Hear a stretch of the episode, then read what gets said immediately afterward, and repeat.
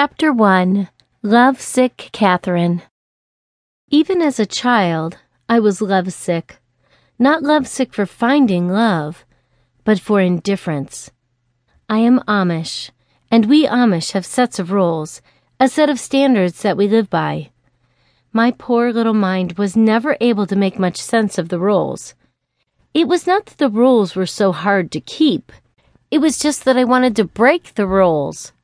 Where we were to keep our hair up, piled on the tops of our heads, I wanted to let mine fall down. Those kind of rules, like what we wear and do not wear, even down to the colors of our clothes. To explain in a short way, I will just say that Amish do not wish to draw attention to themselves, not their faces, their bodies, not their person. We believe in the simple ways of life, and we follow the ways of the Lord. Jesus is simple. It is people that make Jesus complicated. I always said that even our rules complicate things, but they do not complicate Jesus. I wanted to run and roam. I wanted to ride horses, not just feed them. I wanted to canter them, to barrel race and jump fences, not just walk them. I was one to take a mile if you gave me an inch.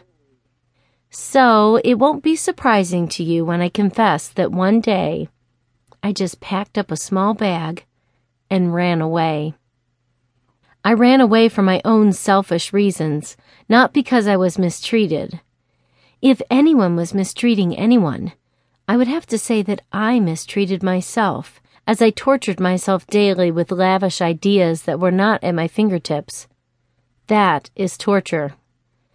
My heart yearned for adventure, and if I had allowed myself to look a little closer, I would have discovered adventure in my Amish community.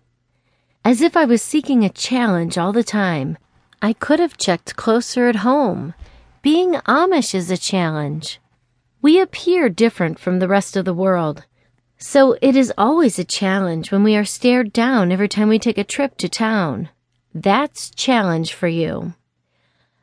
I kept things hidden in my room that we really should not have had. I had teen magazines when I was a young teen girl. I would sneak around and buy one when mom would take me to the store.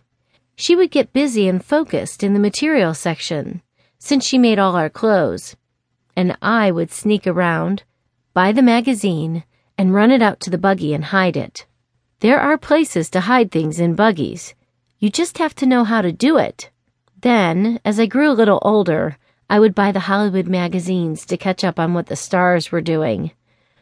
The magazines did their job with me. They enticed me to always look for more. They enticed me to know the outside world. I was lovesick for change and for growth. I wanted to grow, but I really craved change. We can all grow and keep growing but it's change that the heart yearns for. If I continue growing and do not discover change, then I have just grown more into the person I was. See, it is change we crave. And no matter how much we grow, we can lack change. My parents never did understand the difference. I would spend hours harping at them that I needed change, and they never could relate. I was born Amish, and there was something I thought I could do about that from the time I was a tiny girl. Mom would put my hair up high on my head in braids, hidden under my cap. And the next thing you knew, my hair would be falling down. It didn't matter how tight she would braid it. It came down. Mom soon discovered it was not falling by itself. She walked into my room one early morning, and there I sat, taking it down with a smile spread across my face.